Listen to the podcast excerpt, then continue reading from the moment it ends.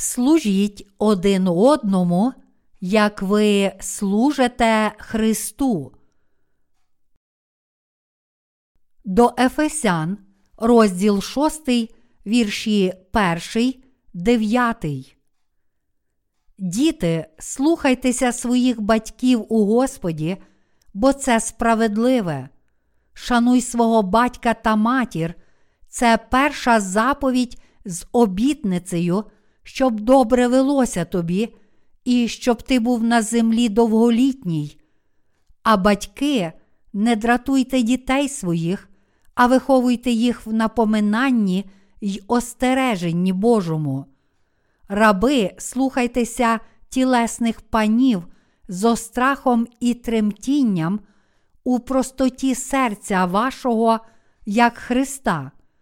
Не працюйте тільки про людське око, немов чоловіковгодники, а як раби Христові, чиніть від душі волю Божу, служіть із зичливістю, немов Господеві, а не людям.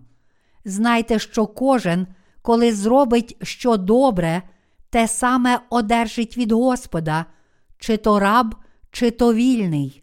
А пани чиніть їм те саме, занехаюйте погрози, знайте, що для вас і для них є на небі Господь, а Він на обличчя не дивиться.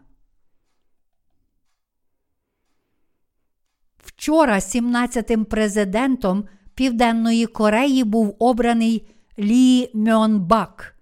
Незалежно від результатів виборів, ми всі сподіваємося і молимося, щоб Бог підтримував та опікувався новим президентом, щоб він добре керував усіма державними справами, починаючи з військової справи і закінчуючи економікою, дипломатією та культурною політикою. Мусимо молитися за керівників нашої держави, адже стабільність і процвітання країни безпосередньо впливають на наше служіння, проповідування Євангелія.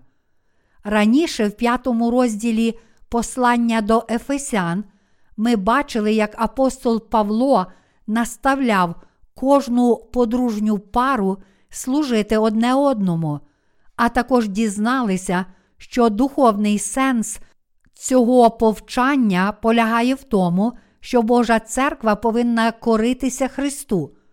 Сьогоднішній біблійний уривок, взятий з послання до Ефесян, розділ 6, вірші 1, 9. І тут, у віршах 1, 3, Павло сказав: Діти, слухайтеся своїх батьків у Господі, бо це справедливе.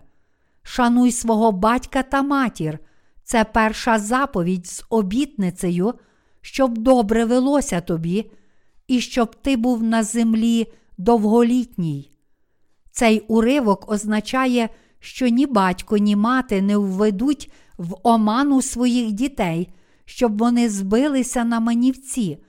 З духовної точки зору апостол Павло говорив про наші стосунки з попередниками віри, кажучи, що ми повинні слухатися їх, допоки їхні настанови відповідають нашій вірі праведність Божу. Мусимо слухатися наших попередників віри в церкві згідно із заповіддю, яка каже: Слухайтеся своїх батьків у Господі. Якби ми не слухалися наших попередників віри і не корилися їм, то в непослуху протистояли б Божій праведності. У сьогоднішньому уривку з Писання Павло сказав, що ми повинні шанувати своїх батьків у Господі. З духовної точки зору, це означає, що ми повинні йти за нашими попередниками віри, які ведуть нас, і вчитися у них. Якщо ми будемо слухатися і вчитися у наших попередників віри, які ведуть нас у Божій церкві, тоді будемо процвітати на цій землі.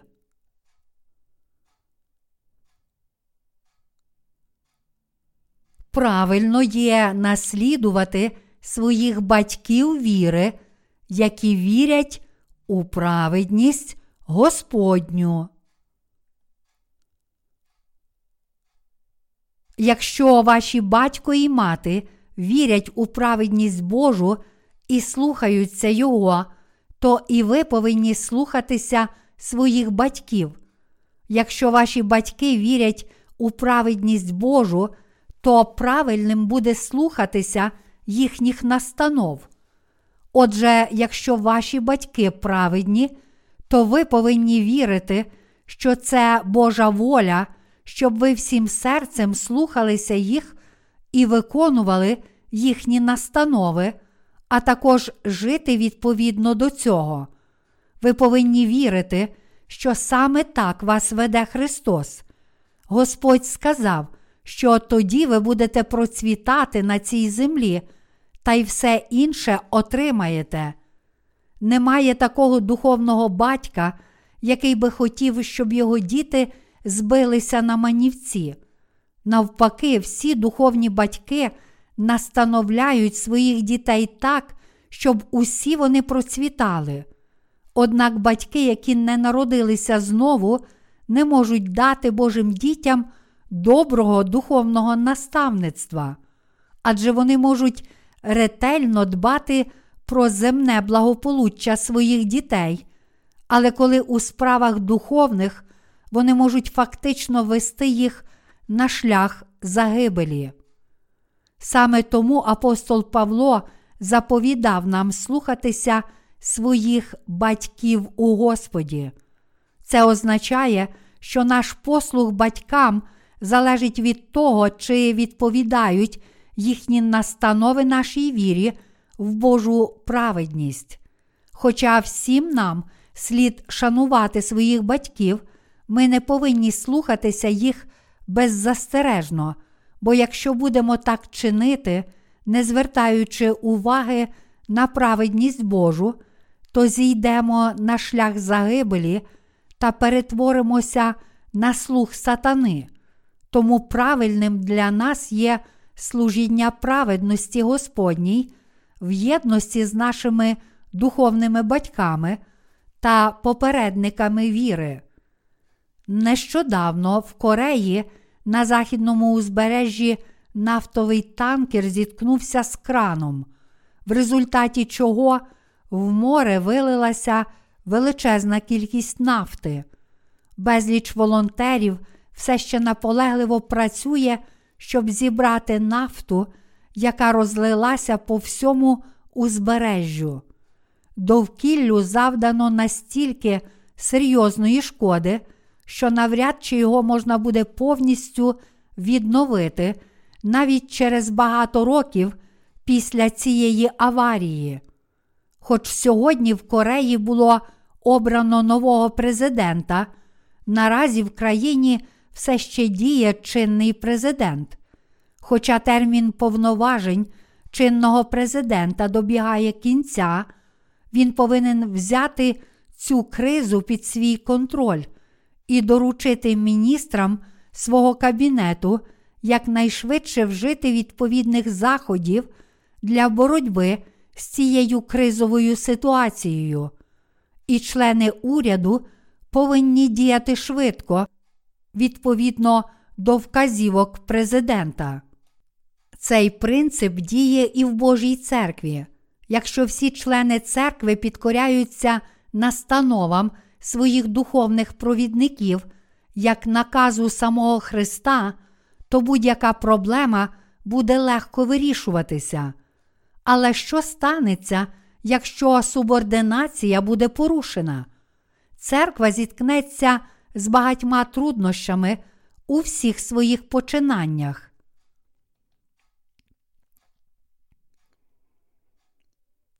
Всі ми, що перебуваємо в Божій церкві, є воїнами Христовими.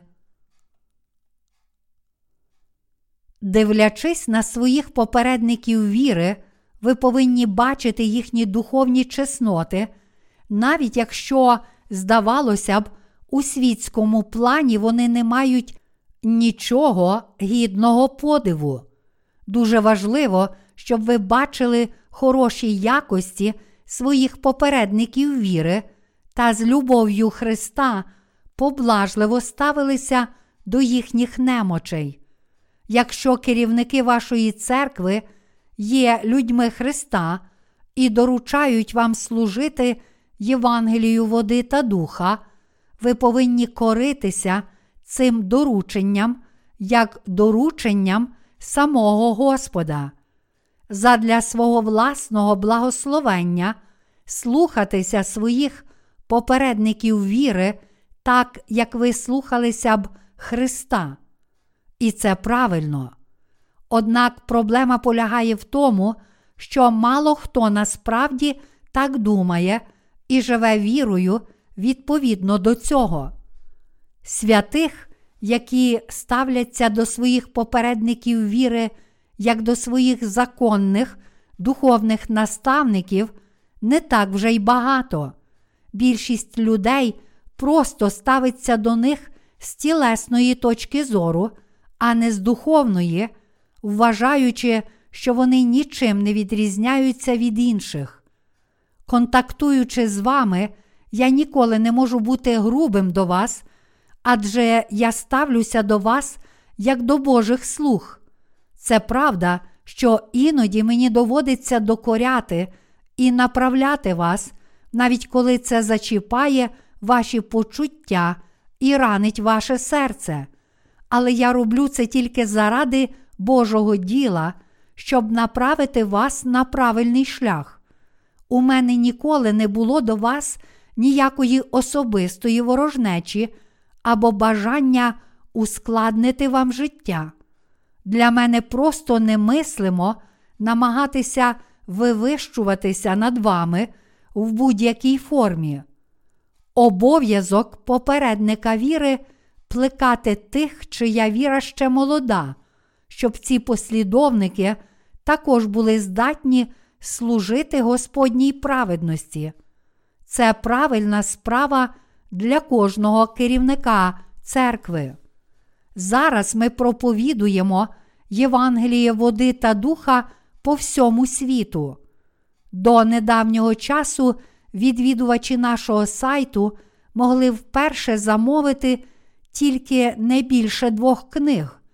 А якщо хотіли замовити більше, то мусили зареєструватися і отримати схвалення як наші співробітники. Але тепер ми вирішили зняти це обмеження і дозволити всім відвідувачам, які мають дійсну адресу, замовляти стільки книг, скільки їм потрібно. Багато людей по всьому світу повірили у Євангеліє води та духа, прочитавши наші книги. Ми також надаємо веб-простір нашим співробітникам з усього світу, щоб вони могли створити свою особисту сторінку, яка дозволить їм мати духовне спілкування з іншими співробітниками в режимі онлайн. Ці блоги дозволяють нашим співробітникам розміщувати свої свідчення спасіння, визнання віри у Євангелії води та духа, відгуки про наші євангельські книги або все, що вони забажають, щоб поділитися своїми благословеннями з іншими. Таким чином, наші співробітники зможуть спілкуватися один з одним в режимі онлайн через свої блоги. Оскільки наші співробітники вірять у Євангеліє води та духа і служать йому разом з нами, ми дійсно повинні цінувати їх усіх. Буде правильно, якщо ми будемо ставитися до них з повагою і честю, як до Христа, і ніколи не будемо ображати жодного з них. Для нас дуже важливо усвідомити зі Слова Божого, що ми повинні поважати і цінувати всіх, хто поділяє нашу віру і служить Євангелію разом з нами. І поводитися відповідно до цього. Звісно, бувають моменти, коли я ловлю себе на тому, що докоряю своїм співслужителям, які працюють разом зі мною для поширення Євангелія. Але я роблю це тільки тоді, коли вони рухаються в неправильному напрямку, і те, що вони намагаються зробити, не приносить користі нашому євангельському служінню. Якщо я іноді здаюся надто владним, то це тільки тому, що є так багато роботи, яку потрібно зробити для поширення Євангелія води та духа по всьому світу, і я повинен забезпечити правильне наставництво, щоб спрямовувати наше євангельське служіння. Ось чому мені доводиться час від часу втручатися, і справляється враження, що я вперто розпоряджаюся вами. Однак проблема полягає в тому, що деякі члени церкви, навіть якщо розуміють раціональне підґрунтя моїх вказівок, неохоче слухаються мого керівництва, оскільки надто скептично ставляться до того, що вони можуть досягти цілей, які я перед ними ставлю. Це правда, що з багатьох речей, які церква робить для служіння Євангелію, деякі плани насправді не спрацьовують. Навіть провідник може помилятися, але ми всі можемо вчитися на таких пробах та помилках і відповідно змінюватися для досягнення наших цілей. Навіть якщо ця праця може бути важкою для нас, врешті-решт буде виконане діло Боже, тобто Євангеліє води та духа, буде проповідуватися енергійно тільки тоді, коли всі ми будемо об'єднані разом у наших спільних зусиллях проповідувати це істинне Євангеліє в кожному куточку світу.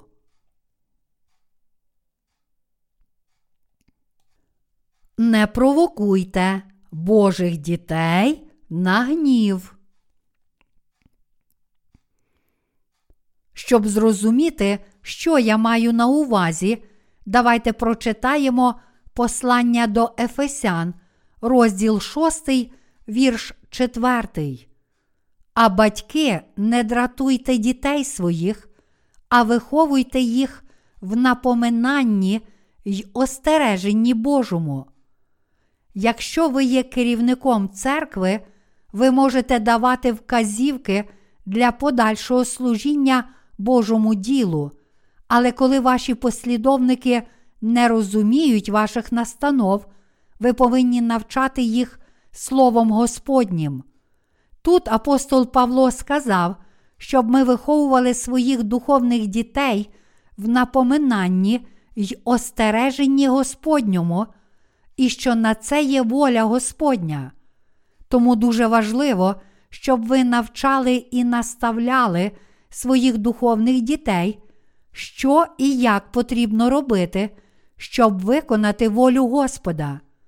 Як керівники церкви ви повинні зробити все можливе, щоб чітко пояснити своїм духовним дітям, чому вони повинні коритися рішенням, які ви прийняли, і смиренно просити їх виконувати ваші настанови, навіть якщо вони поки що цього не розуміють.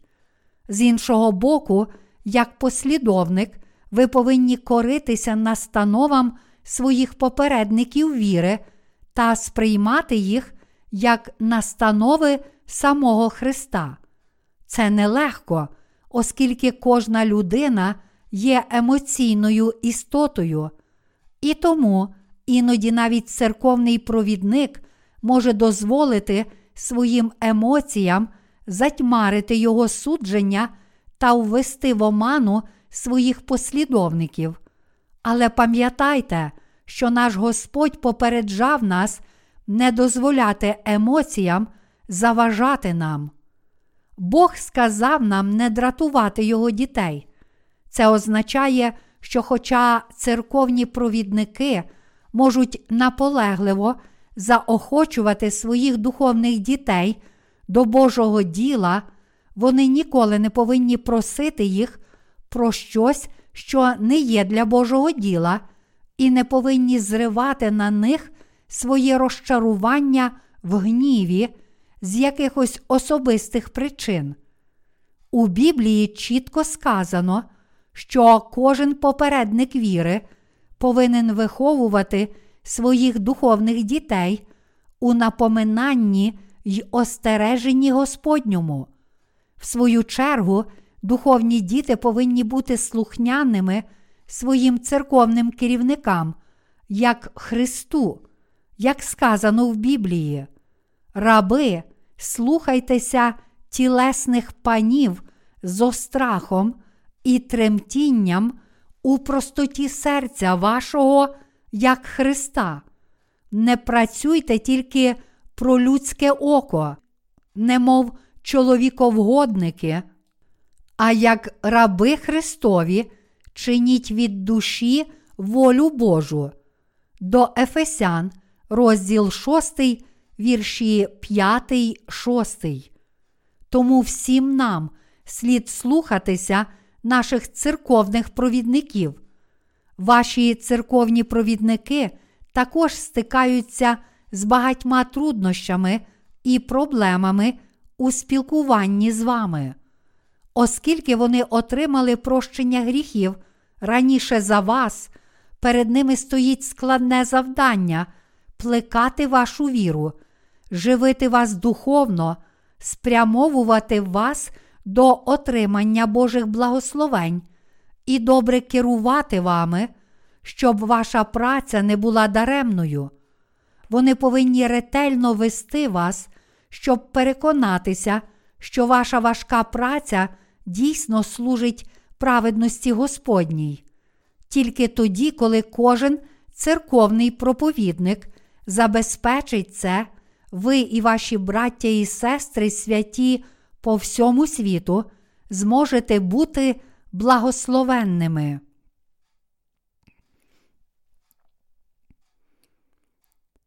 Робота церковних провідників не така проста.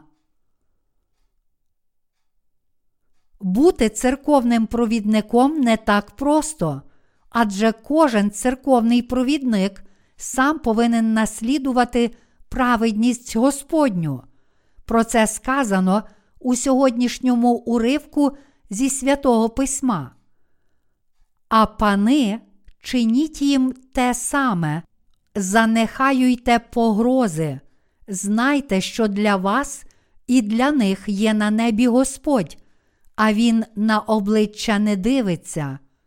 До Ефесян, розділ 6, вірш 9. Цей уривок означає, що самі попередники віри також повинні служити своїм послідовникам щирим серцем, як Господу, так само, як і їхні послідовники повинні виконувати їхні вказівки як Христові.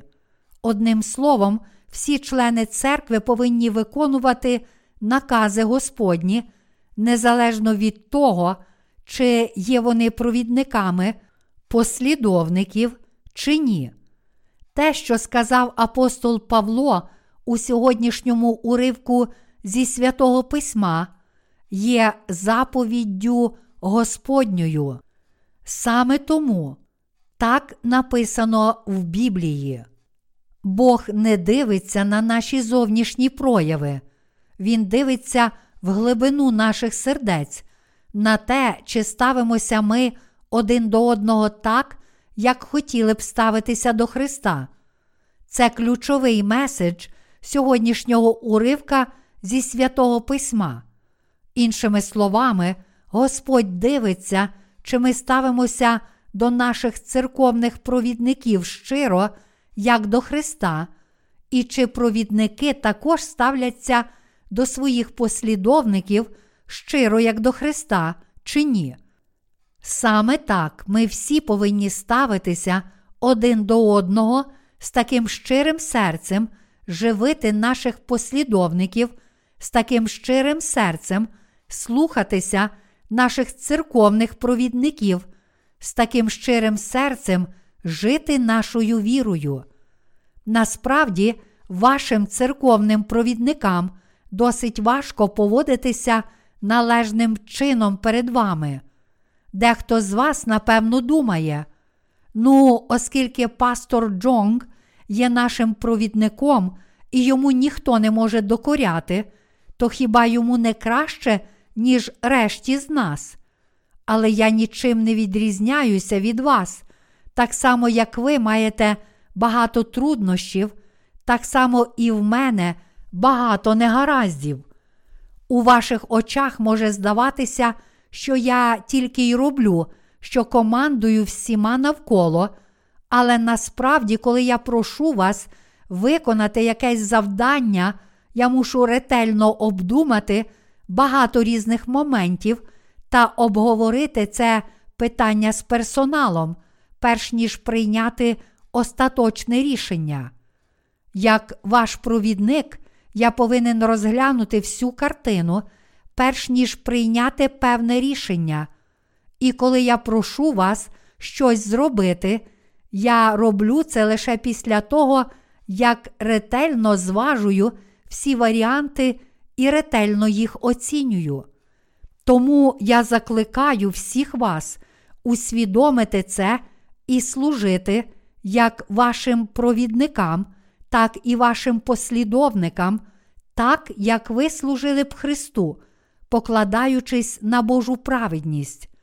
Ось що ми повинні всі робити.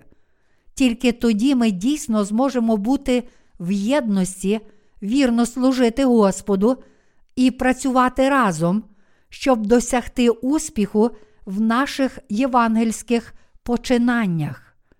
Якщо ж ми допустимо розвал церковного устрою і будемо працювати в таких умовах, не шануючи своїх попередників віри, не плекаючи своїх послідовників, то вся наша праця буде марною.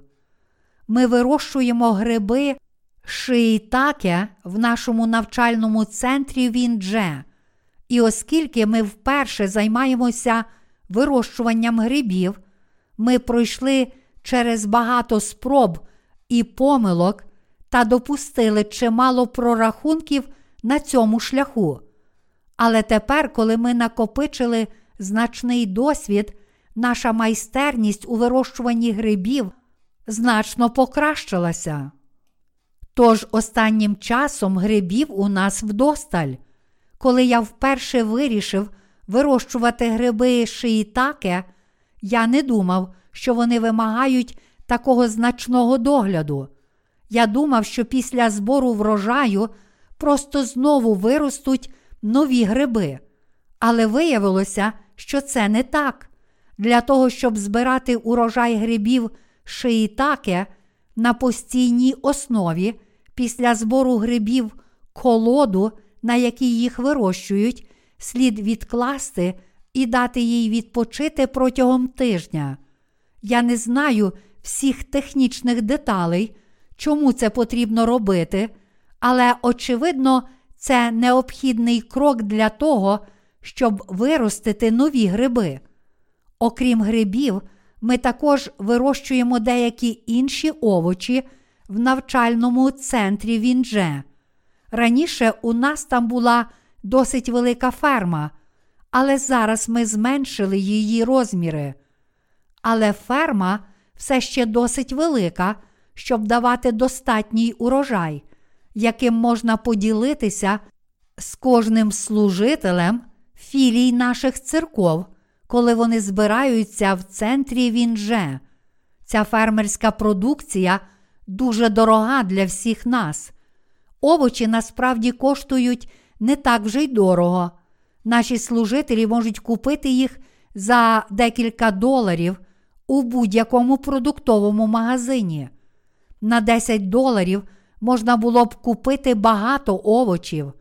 Тож дехто з вас може здивуватися, чому для мене це таким дорогим і важливим є ділитися з кожним з наших служителів пакунком овочів. Але це дорого моєму серцю, тому що ці продукти вирощені нашими власними руками. Незважаючи на те, що наш урожай може бути недостатньо великим, щоб ділитися з усіма філіями в Кореї, ми все одно ділимося тим урожаєм, який збираємо з усіма церквами в Кореї. Звісно, деякі філії церкви розташовані поблизу центру підготовки учнів в Індже, такі як церква в Чунчхон або церква в Сокчо, ймовірно, отримують більшу частку тільки тому, що вони знаходяться ближче до центру. Оскільки в цих церквах багато працівників, їхня частка зрозуміло більша, але ми все одно робимо все можливе, щоб ділитися всією продукцією з кожною філією церкви. Ферма центру Віндже дорога нашим серцям не через матеріальну вигоду, яку ми можемо мати з неї, а через те, що ми можемо ділитися екологічно чистими продуктами, які ми виростили власною працею. Саме це і є важливим. Хоча врожай грибів шиїтаке все ще залишається відносно невеликим, всі наші святі в кожній філії церкви хоча б раз смакували ними, оскільки ми виростили ці гриби з відданістю і турботою, вони тим більше дорогі для нас. Особисто я дорожу кожним продуктом, вирощеним на цій фермі Віндже. Звісно, центр підготовки учнів Віндже це не просто ферма. Він часто використовується як місце збору наших служителів і наших святих з усієї країни. Наші служителі потребують такого місця, щоб час від часу збиратися разом, чи то для роботи, чи то для відпочинку. Дехто з вас може подумати, що ми могли б збиратися в церкві в Чунчхон, а не в центрі підготовки учнів Віндже. Ми могли б іноді використовувати церкву в Чунчхон як місце нашого зібрання, але вона не може вмістити всіх служителів, які одночасно приїжджають з усіх філій церков Кореї. Раніше це було можливо, але зараз, коли наша кількість зросла, це вже неможливо. Нам потрібно місце достатньо велике, щоб задовольнити всі наші потреби. Наприклад, нам потрібне футбольне поле, щоб розслабити тіла і розум від стресу, накопиченого під час служіння Євангелію води та духа. Ось чому я так люблю центр підготовки учнів Віндже. Це місце, де ми всі можемо збиратися разом і користуватися його можливостями. Місце збудоване нашими спільними зусиллями. Тому центр підготовки учнів Віндже дуже дорогий для мене. Деякі служителі не думають, що центр підготовки учнів Віндже є настільки важливим. Вони не бачать сенсу вкладати кошти в центр, дивуючись, для чиєї ж це вигоди. Але відповідь очевидна: ми будували центр не для кого іншого, як для себе. Ви можете сказати, що буваєте там лише двічі на рік, але незалежно від того, як часто наші святі та слуги Божі збираються в центрі Вінже, ми будували його для того, щоб всі ми мали можливість розслабитися і відпочити. Для мене дуже дорогі такі зустрічі. Коли люди приходять до центру Віндже, чи то служителі, чи то нові члени церкви, які вперше прийшли послухати Євангеліє, хіба всі вони не є членами вашої родини. Припустимо, що члени вашої родини прийшли сюди слухати Євангеліє води та духа, але нам довелося проводити для них євангельські заняття в напівзруйнованій халупі, тому що у нас не було пристойної будівлі. Хто б пішов туди слухати Євангеліє води та духа? На початку 1990-х років, коли ми проводили євангельські заняття в теплиці, накритій одним листом вінілової плівки, навіть в розпал зими, люди слухали слово і прекрасно спали, незважаючи на холод. Але в наш час ніхто не прийде, якщо ми будемо так робити. Тому нам потрібні хороші умови в центрі підготовки учнів Віндже, щоб забезпечити всіх бажаючих хорошим житлом. Ось чому центр Віндже є таким важливим. І саме тому ми присвятили йому таку велику частку наших сердець. Що б ми не робили, ми повинні вкладати в нього своє серце так, як ми робили б це, служачи Господу. Ми ведемо кілька бізнесів для підтримки євангельського служіння, і оскільки це також є способом служіння Євангелія води та духа, ми присвячуємо себе цьому. Нести Євангеліє води та духа людям по всьому світу означає служити Господу, і тому ми служимо цьому Євангелію побожно і з вдячністю. І це правильно, і за це ми також будемо винагороджені. Тому всі плоди праці центру Віндже дорогі моєму серцю. Тому я не розділяю і не доручаю кожній філії церкви те, що можна зробити спільно в центрі. Кожна філія церкви могла б легко обробляти невелике поле, вирощувати і збирати якусь продукцію, але ми цього не робимо. Тільки тоді, коли ми збираємося разом з єдиним серцем, щоб разом посадити зерно і разом зібрати врожай, ми можемо по-справжньому бачити результати нашої праці. Якби кожен з нас обробляв землю окремо, хто б оцінив те, що робиться в навчальному центрі Віндже? Ми б не оцінили роботу, яку виконують там наші брати і сестри.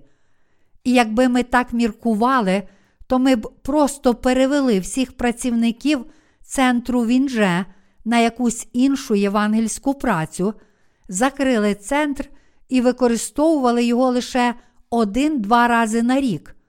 Ось чому центр підготовки учнів Віндже такий дорогий моєму серцю, і ось чому я дорожу всім, що робиться в цьому центрі.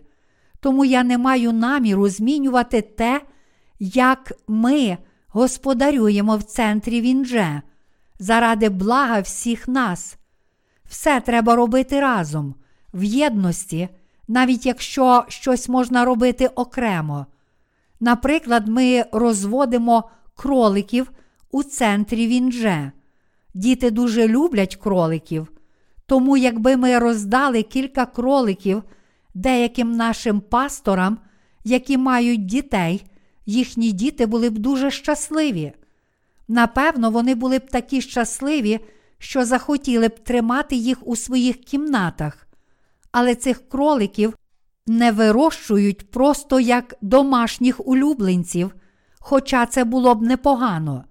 Навпаки, їх вирощують у центрі Віндже, щоб ділитися ними з усіма нашими служителями, які служать Євангелію в кожній філії церкви в країні. Хіба не повинно бути щось, що можна було б робити і у центрі Віндже? Як було б чудово, якби ми могли вирощувати ще більше тварин у центрі Віндже і ділитися ними з нашими служителями. Подібно, що б ми не робили, ми повинні присвятити цьому своє серце в єдності заради церкви. Чи ми їмо, чи п'ємо, чи в радості, чи в стражданні, ми повинні все робити на славу Божу. Це правильно. І саме цього вчить нас апостол Павло в шостому розділі послання до Ефесян.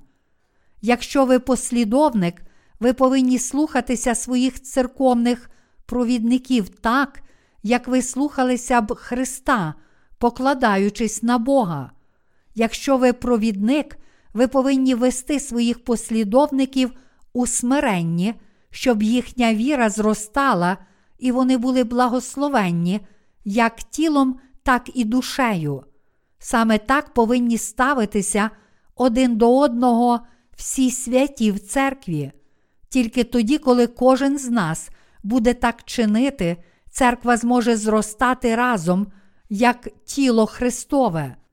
Саме цього намагається навчити нас апостол Павло в п'ятому і шостому розділах послання до Ефесян, використовуючи приклади стосунків між чоловіками і дружинами, батьками і дітьми, рабами і панами, щоб проілюструвати і пояснити свою науку для кожного в церкві.